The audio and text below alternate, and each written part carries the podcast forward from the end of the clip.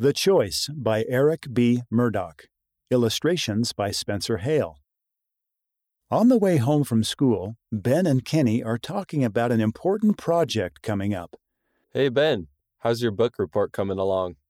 Book report? Yeah, the one that's due tomorrow. Oh no, I totally forgot.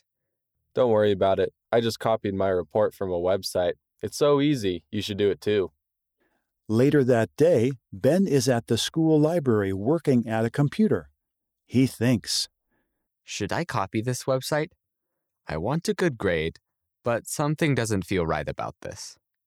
Another student sees that Ben looks worried. Hey, bro, how's it going? I've got a book report due tomorrow, but I completely forgot about it. I want a good grade, but I don't think I can get it without cheating. This is a big assignment, too. It could throw off my final grade for the class. You know, I read something the other day that I think might help you. Check it out. He shows Ben an illustration of Prophet Elijah teaching the people. The prophet Elijah spoke to the people of the kingdom of Israel on Mount Carmel. King Ahab and his priests led the people in wickedness because they had them worship a false god named Baal. How long halt ye between two opinions? If the Lord be God, follow him, but if Baal, then follow him. Ben repeats the prophet's words in his mind. If the Lord be God, follow him.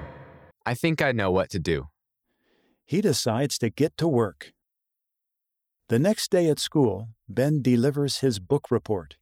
Afterward, he thinks to himself, I might not get the best grade, but I feel good knowing I chose to do what's right. For the rest of Elijah's story, read 1 Kings chapter 18 verses 17 through 40.